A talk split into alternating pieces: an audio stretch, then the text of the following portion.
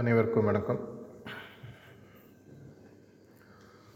உலகிலேயே ஒரு விந்தையான பிறவி அப்படின்னு சொல்லி பார்த்தீங்கன்னா அது அநேகமாக மனித பிறவியாக தான் இருக்க முடியும்.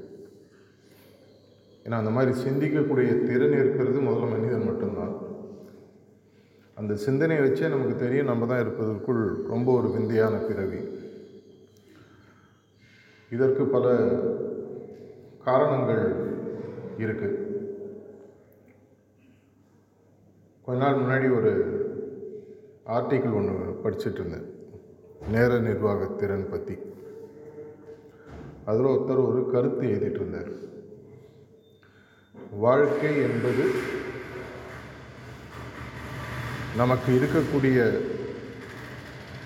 அனைத்து உடல் நலங்களையும் செலவழித்து பணத்தை தேடி அந்த பணம் கிடைத்ததுக்கப்புறம் அந்த பணத்தை மீண்டும் செலவழித்து இந்த உடல் திரும்ப பெறுதல் அப்படின்னு இருந்தார் வாழ்க்கையில் ஆக்சுவலாக பார்த்தீங்கன்னா இதுதான் நிறையா பேரோட லைஃப்பில் நான் பார்த்து நடக்குது.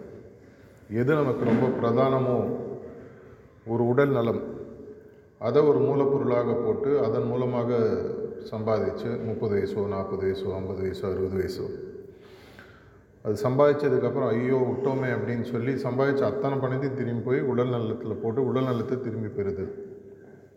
இது மாதிரி ஒரு கருத்தை அவர் எழுதிட்டு இருந்தார். என்னுடைய பொருளாதார வாழ்க்கை சம்மந்தப்பட்ட அலுவல்களில் பல பேரை சந்திக்கக்கூடிய வாய்ப்புகள் கிடைக்கிறது. எங்கே போனாலும் ரொம்ப முக்கியமாக எல்லாரும் கேட்கக்கூடிய ஒரு விஷயம். நேரத்தை எப்படி நிர்வகிக்கிறது? இது வந்து நிறைய இடங்களில் முக்கியமாக எல்லாருமே கேட்கக்கூடிய ஒரு டாபிக் இதை பற்றி பேசுங்க இல்லை இதை பற்றி கிளாஸ் எடுங்க இல்லை சொல்லிக் கொடுங்க. இதை பற்றி பேசினால எனக்கு இதை பற்றி தெரியும்னு அர்த்தம் இல்லை. ஆனால் நேர நிர்வாக திறனில் ரொம்ப ரொம்ப முக்கியமான இரண்டு விஷயங்களை இன்றைக்கி சொல்லிவிட்டு அதன் மூலமாக சில கருத்துக்கள். முதல் கருத்து நேர நிர்வாகம் சொல்லி பார்த்தீங்கன்னா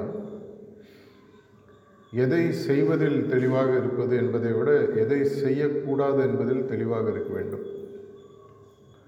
நம்மளுடைய வாழ்க்கையில் நம்ம செலவிடக்கூடிய நேரங்களில் திரும்பி பார்த்தோம்னா எப்பவுமே நமக்கு முதல்ல தோணும் இது செஞ்சுருக்க வேணாமே இது செஞ்சுருக்க வேணாமே இதில் டைம் வேஸ்ட் ஆயிடுச்சு. நேரம் இல்லை அப்படின்றது வந்து ஒரு உலகத்திலே இருக்கக்கூடிய ஒரு பெரிய ஒரு பொய் அப்படின்னே சொல்லி சொல்லலாம். எல்லாருக்குமே தேவையான அளவுக்கு நேரம் கண்டிப்பாக இருக்குது அது இந்த காலகட்டத்தில் பார்த்திங்கன்னா ஒரு சைடில் இன்னும் நேரம் இல்லாத மாதிரி இருக்கும். பல இடங்களில் பார்த்திங்கன்னா நேரம் எக்கச்சக்கமாக இருக்கும். எதை செய்யக்கூடாது என்பதில் தெளிவில்லாததுனால பணத்தை போல் நேரமும் விரயமாகிறது. அப்படின்னா இரண்டாவது கருத்து ஒன்று வருகிறது. எதை செய்யக்கூடாது என்பதை நான் எப்படி கண்டுபிடிக்கிறது? இதற்கு வந்து ஆங்கிலத்தில் சொல்லுவாங்க ப்ரையாரிட்டைசேஷன் வாங்க. தமிழில் சொல்லணும்னா முன்னிலைப்படுத்துதல். என்னுடைய வாழ்க்கையில் நான் எதை முதலில் செய்ய வேண்டும்? எதை இரண்டாவது செய்ய வேண்டும்? எதை மூன்றாவது செய்ய வேண்டும்? எதெல்லாம் செய்யக்கூடாது? அப்படின்றத ஒரு தடவை முன்னிலைப்படுத்திட்டோம்னு சொன்னால் எனக்கு இருக்கக்கூடிய நேரங்களானது ரொம்ப ரொம்ப சுலபமாக அமைகிறது அப்படின்னு முன்னிலைப்படுத்துதல் எப்படி? அது லௌகீக வாழ்க்கையாக இருந்தாலும் சரி ஆன்மீக வாழ்க்கையாக இருந்தாலும் சரி முன்னிலைப்படுத்துவதற்கு ஒரு முக்கியமான விஷயம் சொல்லி பார்த்தீங்கன்னா குறிக்கோளில் தெளிவுன்னு சொல்லி சொல்லுவாங்க. என்னுடைய குறிக்கோள் எனக்கு முதல்ல தெரியுமா? எதற்காக பிரிவு எடுத்துன்றதாக இருக்கட்டும் இல்லை என்னுடைய பொருளாதார வாழ்க்கையாக இருக்கட்டும் இல்லை நான் செய்யக்கூடிய வாலண்டியர் பணியாக இருக்கட்டும் எதுவாக இருந்தாலும் இந்த செயலை செய்வதற்கு என்னுடைய குறிக்கோள். இதை செய்து முடிக்கும் போது நான் எதை அடைந்திருக்க வேண்டும் இல்லை எதை செய்திருக்க வேண்டும்?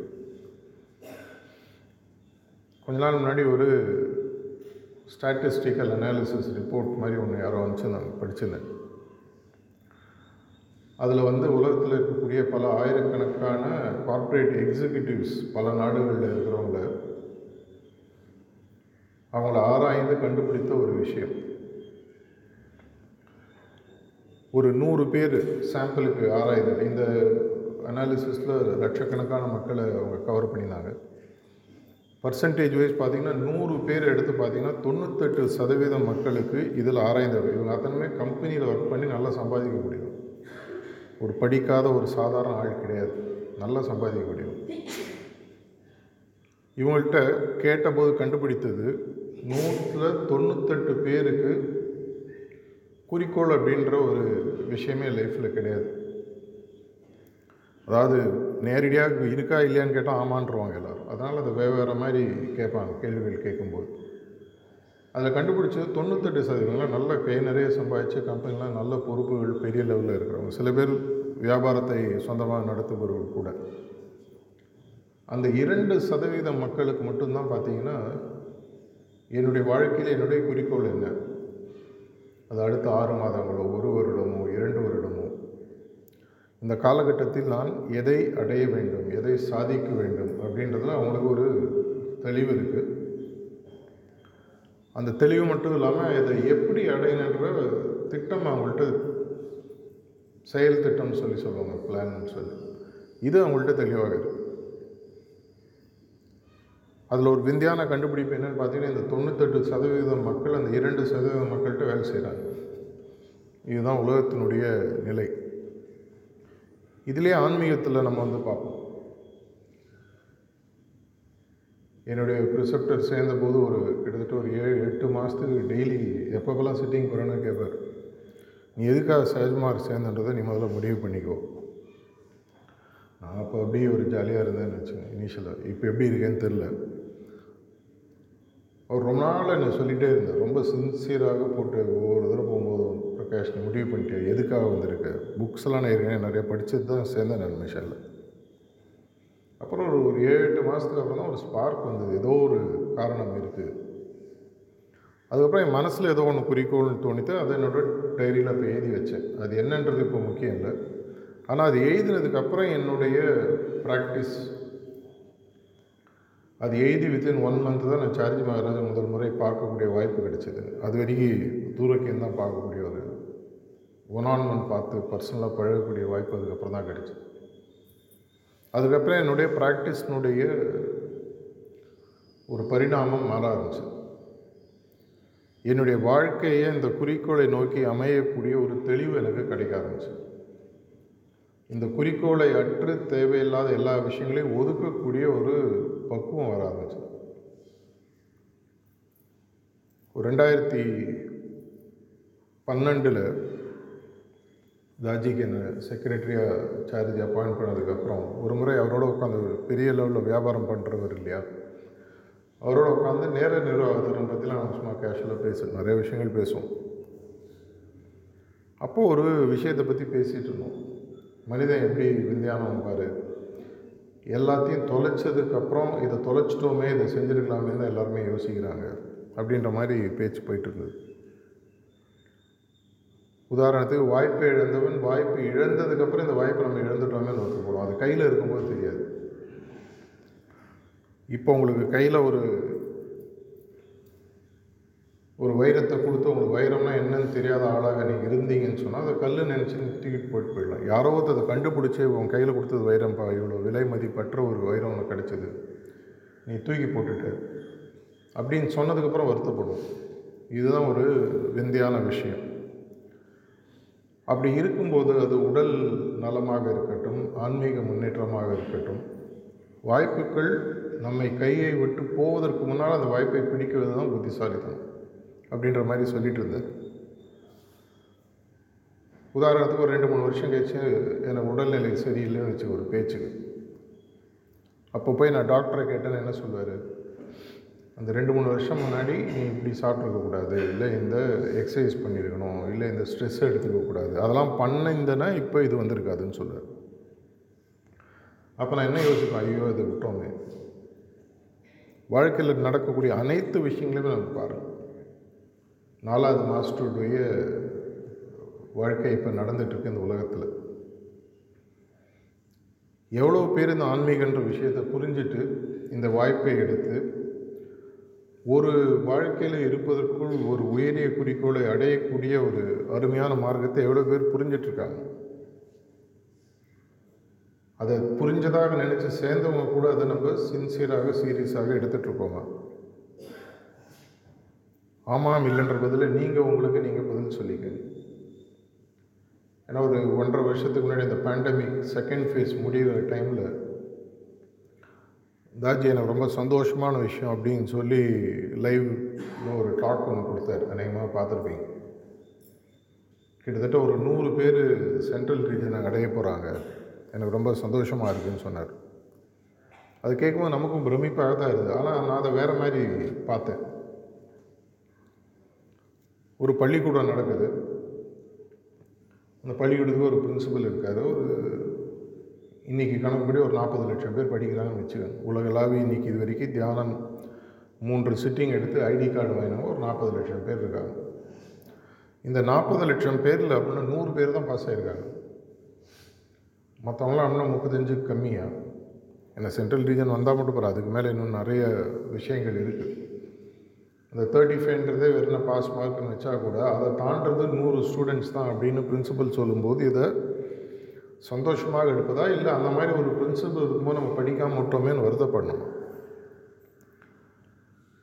சர்ச் மார்க்கில் சேர்ந்து ஹார்ட்ஃபுல்னஸ் ப்ராக்டிஸ் செஞ்சு வெறும் ஐடி கார்டு வாங்குறதுனாலே நமக்கு எதற்காக இந்த மார்க்கத்தில் இருக்கோம் என்ற தெளிவு இருக்கா? அப்படின்ற கேள்வி கண்டிப்பாக வருகிறது. அப்போது இந்த ரெண்டாயிரத்தி பன்னெண்டில் பேசிகிட்டு இருக்கும்போது மூல காரணம் மூல காரணத்தின் விளைவு அப்படின்ற விஷயங்களை பற்றி பேசிகிட்டு இருந்தோம். எல்லாத்துக்குமே ஒரு காசு இருக்குது ஒரு எஃபெக்ட் இருக்குது இன்றைக்கி விதை விதித்தா அது காசு அதனுடைய எஃபெக்ட்டு ரெண்டு மூணு வருஷம் கழிச்சு அது மரமாக வளர்ந்து பயிரை கொடுத்து பழங்களை கொடுப்பது எல்லாம். அப்படின்னா எது முக்கியம்? அப்படின்னு கேட்கும்போது மூல காரணம் முக்கியமாக செயலை பார்ப்பது முக்கியமாக அப்படின்ற ஒரு டாபிக் வந்தது. ஒரு உண்மையான புத்திசாலியாக இருந்தால் அப்படின்னா மூல காரணத்தை தான் பார்க்கணும். நான் சொன்னேன் அப்படின்னா மூல காரணத்தை தான் நான் பார்க்கணும். அவர் இல்லை இல்லை விளைவுகளை பார்க்க வேண்டும் அப்படின்னு சொன்னார். இது கொஞ்சம் பேரடாக்ஸ் கான்ட்ரடிக்ஷனாக இருக்குது அப்படின்னு சொல்லி அவர் கேட்டேன்.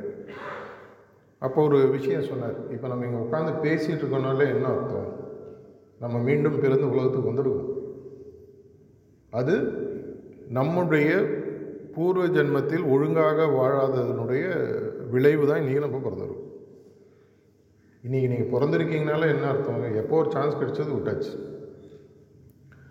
அப்படி இருக்கும் பொழுது விளைவையாவது ஒழுங்காக ஹேண்டில் பண்ணணும். மூல காரணத்தை ஹேண்டில் பண்ணுறது ரொம்ப ரொம்ப புத்திசாலித்தனம். ஆனால் அந்த அளவுக்கு எவ்வளோ பேருக்கு தெளிவு இருக்கிறது? இப்போ பிறந்தாச்சு இங்கே இருக்கும். இப்போ வாழ்க்கையில் ஏழ்மையாக இருக்கிறேன் படிக்கவில்லை உடல்நலமில்லை. ஏதோ ஒரு விளைவு எனக்கு பிடிக்காத விளைவு நடக்கிறது. அப்படின்னா இதை நான் எப்போ சரி பண்ணணும்? அட்லீஸ்ட் இப்போவாக சரி பண்ணணும். மனிதனுக்கு இருக்கக்கூடிய ஒரு முக்கியமான தகுதி. நம்ம எல்லாருக்குமே அட்லீஸ்ட் தியரிட்டிக்கலாக தெரியும். பகுத்து அறிந்து செயல்படுதல். எது சரி எது தவறு? எது உண்மை எது பொய்? எல்லாத்தையுமே பிரித்து இது செய்யலாம் இது செய்யக்கூடாது அப்படின்ற ஒரு ஞானோதயம் பேப்பரில் நமக்கு இரு தெளிவாக தெரியும். அது செயலாக மாற்றமா இல்லைன்றது வேறு விஷயம். அப்போ அவர்கிட்ட பேசிகிட்டு இருக்கும்போது சொன்னது இன்றைக்கி நம்ம உட்காந்து பேசிகிட்டு இருக்கோம்னா அவங்களுடைய பிறவி வேறு விஷயம். மாஸ்டர்ஸாக வரவங்க ஏதோ காரணத்துக்காக வராங்க. அப்படின்னா நம்ம வந்திருக்கிறதுக்கு என்ன காரணம்? எப்போ போட்டு விட்டோம் இப்போ போட்டு பின்னாடி ஓடிட்டுருக்கோம் போட்டில் இடம் கிடைக்குமா அப்படின்னு சொல்லி படகுல. அப்படின்னா இப்போவாவது இந்த வாழ்வு நமக்கு கிடைத்த போதாவது எதனால் இந்த வாழ்வை நாம் மீண்டும் பெற்றோம்? இது எதற்காக வந்திருக்கோம்? ஏற்கனவே போட்டை விட்டுட்டு திரும்பி இந்த தடவை போட்டு கிடைக்குமா வந்திருக்கோன்ற ஒரு புரிதலாக நமக்கு இருக்கிறதா? அப்படி புரிதல் வந்துடுதுன்னு சொன்னால் எதனால் இங்கே வந்தோம்? என்ன செய்யணும்? ஒரு ஸ்கூலில் வாசலில் எல்லா ஸ்கூல்லேயும் எல்லா காலேஜ்லேயும் போடக்கூடிய விருப்பப்படக்கூடிய ஒரு போர்டுன்னு பார்த்தீங்கன்னா ஹண்ட்ரட் பர்சன்ட் ஆல் பாஸ்ன்னு போடுவாங்க. அதான் ஒரு ஸ்கூல் நம்ம பையனை போய் குழந்தைய ஸ்கூலில் சேர்க்குறோன்னா எல்லாருமே என்ன கேட்போம் இந்த ஸ்கூலில் படித்தவங்க எல்லாருமே பாஸ் ஆகும் அப்போ தான் எனக்கு மனசு திருப்தியாக இருக்கும் நம்ம பையனும் பாஸ் ஆகிடுவான் சாரிஜி மகாராஜ் கிண்டலாக சொல்லுவார் அந்த காலத்தில். நிறையா ஸ்கூலில் இந்த ஹண்ட்ரட் பர்சன்ட் போடுறவங்க எல்லாருமே என்னென்னா முதல்ல சேர்க்கும் போதே பாஸ் பண்ண மாட்டான்னு தெரியுது அட்மிஷன் கொடுக்க மாட்டாங்க. ஏன்னா அவங்க ஸ்கூல் பேர் கெட்டு போயிடும். நிறைய ஸ்கூல் சென்னையில் என் பொண்ணு படித்த ஸ்கூல் நிறையா ஸ்கூல் சரி அந்த பத்தாம் கிளாஸ் வரும்போது என்ன பண்ணுவாங்க டிசி கொடுத்து வேறு ஸ்கூலுக்கு அனுப்பிச்சிடுவாங்க. ஏன்னா போர்டு எக்ஸாமில் ஃபெயில் ஆனால் பேர் கெட்டு போயிடும். இல்லைங்க உங்கள் பையன் பொண்ணு கொஞ்சம் வேறு இடத்துல சேர்த்துக்கன்னு ஃபோர்ஸ்ஃபுல்லாக டிசி கொடுத்துருவாங்க. ஏன்னா போர்டு எக்ஸாமுக்கு வந்ததுக்கப்புறம் ஃபெயிலியர் ஆனால் அவங்களுடைய பர்சன்டேஜ் எஃபெக்ட் ஆகும் பாஸ் ஆனால் நம்மளுடைய குருநாதர்கள் அது மாதிரி இல்லை. ஏன்னா அவங்க வந்து டிசி கொடுத்து அனுப்புறதா இருந்தால் நூறு பேர் வச்சுட்டு எல்லோரையும் அனுப்பிச்சாகணும். எங்கே போவோம் நம்ம? ரெண்டாயிரத்தி அஞ்சு ஃபஸ்ட்டு ஜான்வரி சார்ஜி மகாராஜ் புது தினம் புது வருட தினம் டாக்கு மனப்பாக்கத்தில் கொடுக்கும்போது ஒரு விஷயம் சொன்னார். பின்னாடி திரும்பி பாரு நீ ரொம்ப தூரம் வந்துட்டேன் இனிமேல் அந்த பக்கம் உன்னால் போக முடியாது. இதையாவது ஒழுங்காக செய்ய அப்படின்னு. ஆன்மீகத்தில் வந்துட்ட திரும்பி பார்த்தோன்னே உன் கூட எவெல்லாம் இருந்தாலும் இன்றைக்கி யாரும் உன் கூட இருக்க மாட்டாங்க இப்போது அதையும் விட்டாச்சு. இதையாவது ஒழுங்காக செய் அப்படின்ற மாதிரி ஒரு டாக் கொடுத்தார். வெப்சைட்டில் இருக்குது நம்ம சஹஜ்மார்க் வெப்சைட்டில் போய் பார்த்தீங்கன்னா தெரியும். அவருடைய கடைசி காலத்தில் மணப்பாக்கத்தில் கொடுத்த ஒரு டாக் ஒரு த்ரீ ஃபோர் மினிட்ஸ் டாக் இன்றைக்கி ரொம்ப பிரபலமான டாக் அடிக்கடி நிறைய இடங்களில் போடக்கூடியது. சாரி மாறாது பார்த்திங்கன்னா காலத்தின் அவசரன்றதை பற்றி ஒரு அர்ஜென்சி ஆஃப் டைம்ன்றதை பற்றி ஒரு டாக் கொடுத்துருந்தார். நேரம் குறுகிட்டே வருது. ஒவ்வொரு நாளும் நமக்கு நம்மளுடைய குறிக்கோளை நோக்கி செல்லக்கூடியதுக்கான நேரம் வந்து ஒரு நாள் கம்மியாக இருக்குது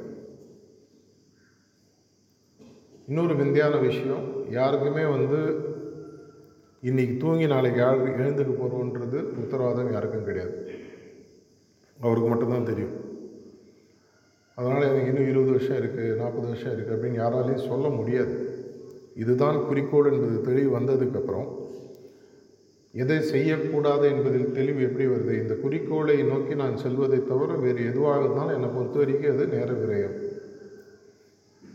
அந்த தெளிவு வந்துடுச்சுன்னு சொன்னார். தெளிவு மட்டும் இல்லை அந்தளவுக்கு ஒரு ஃபெய்த் பற்றுறுதி. அந்த குறிக்கோளை நோக்கி நான் போகும்போது எனக்கு தேவையான அனைத்து விஷயங்களையும் ஆட்டோமேட்டிக்காக நேச்சர் அவர் பார்த்துக்கார் இன்றைக்கி கார்த்தால் வாட்ஸ்அப்பில் யாரோ forward அனுப்பிச்சிருந்தாங்க. Beyond the heart region master is a benevolent dictator அப்படின்னு சார்ஜி மகாராஜ் ஒரு கொடுத்த டாக் பெனவலண்ட் டிக்டேட்டர்னா டிக்டேட்டர்னு தெரியும் சர்வாதிகாரி.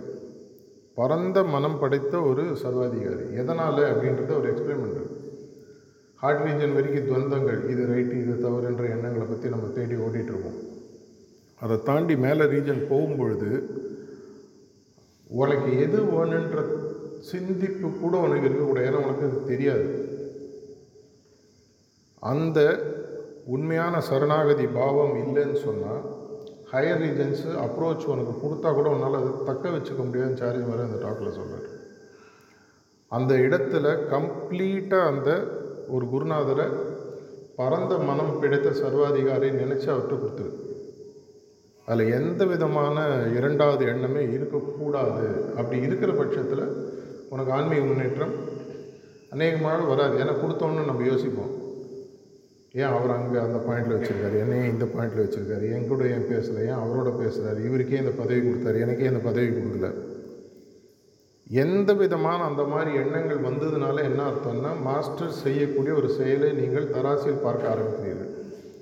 அப்படி பார்க்க ஆரம்பிச்சிட்டிங்கனாலே ஹையர் ரீஜன்ஸ் கிடையாதுன்னு அந்த டாக்கில் சார்ஜ் மாதிரி சொல்கிறேன் எனக்கு இது ஒரு பெரிய ஒரு ரெவலேஷன் மார்னிங் இந்த டாக் நான் முன்னாடி படித்ததில்லை இல்லை மேபி டீட்டெயிலாக இப்போ பார்க்கலையோ என்னன்னு தெரில beyond the heart region take masters a benevolent dictator and surrender completely இவ்வளோ தான் சொல்கிறார் அது.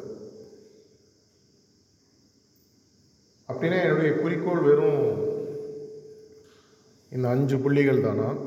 இல்லை மீண்டும் பிறவாத ஒரு ஹார்ட் ரீஜனை தாண்டக்கூடிய நிலையா இல்லை அதை விட உயர்ந்த உயர்ந்த உயர்ந்த அது எந்த குறிக்கோளாக உங்களுக்கு இருந்தாலும்.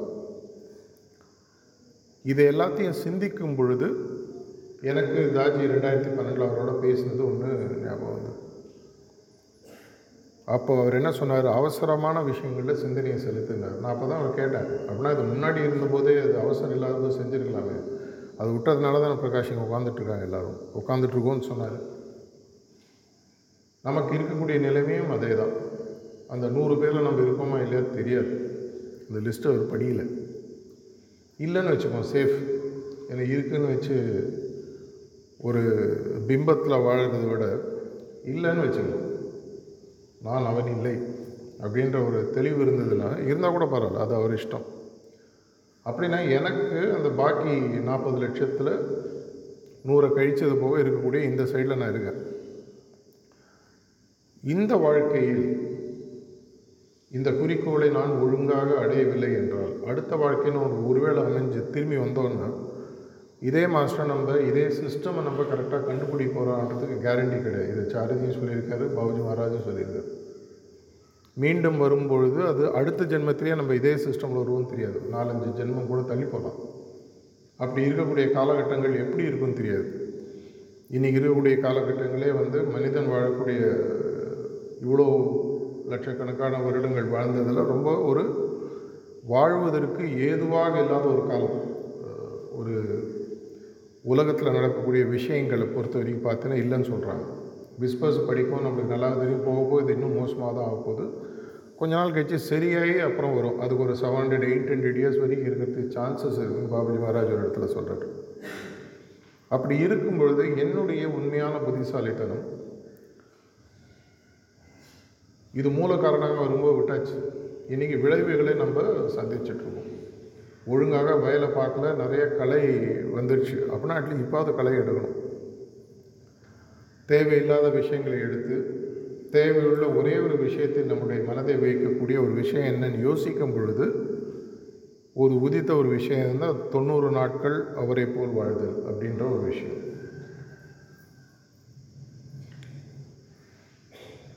இந்த தொண்ணூறு நாட்கள் அவரை போல் வாழ்தல் அப்படின்ற குறிக்கோளை நான் அமைத்து விட்டால் என்னுடைய வேலை முடிஞ்சிருமான்னா அட்லீஸ்ட் வேலையினோட முக்கியத்துவம் புரிய ஆரம்பிக்கும்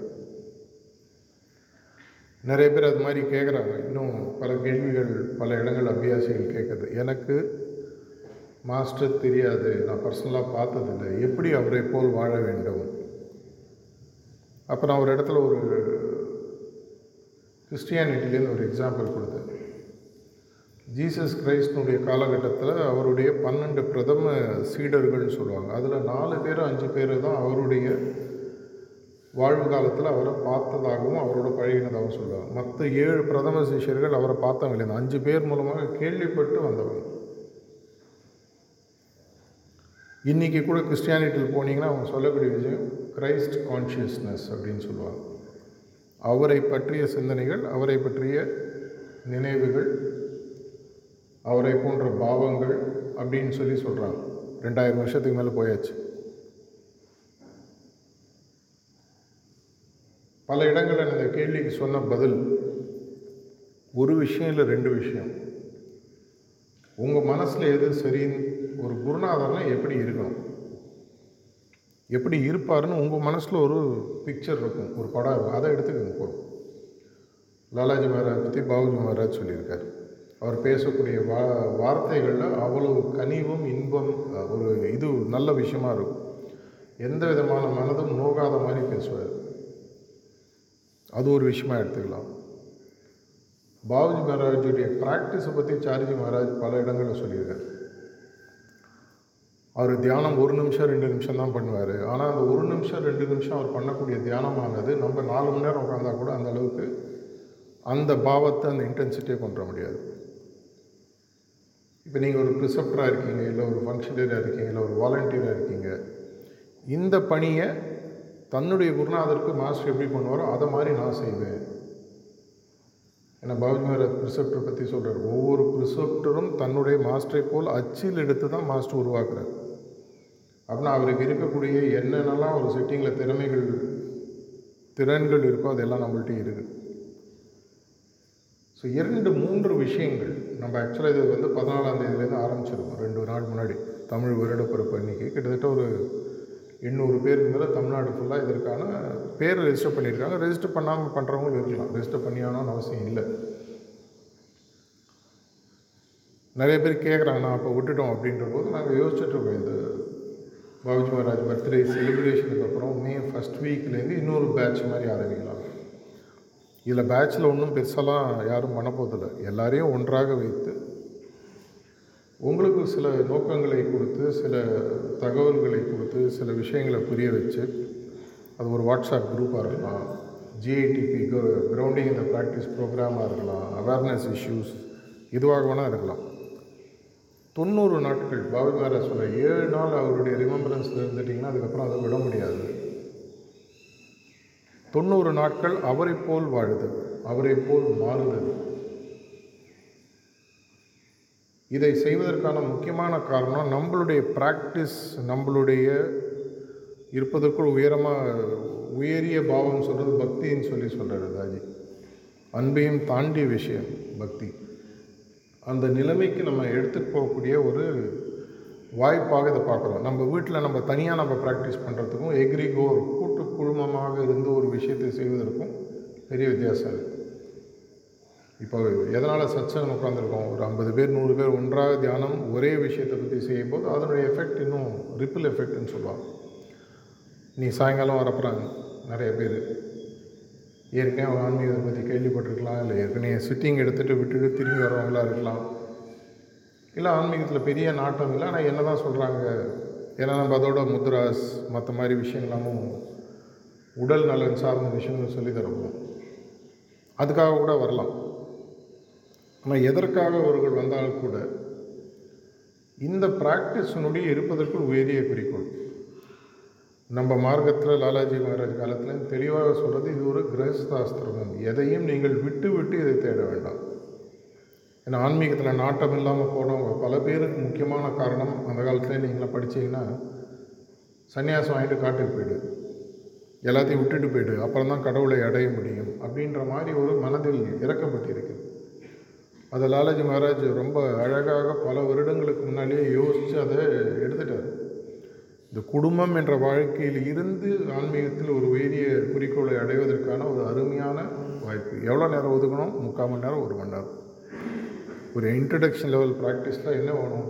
நாலு நாள் முன்னாடி ராஜஸ்தான் ட்ரிப்லேயும் கிளம்புற கடைசி டாக்டர் கூட தாஜி சொன்னார்.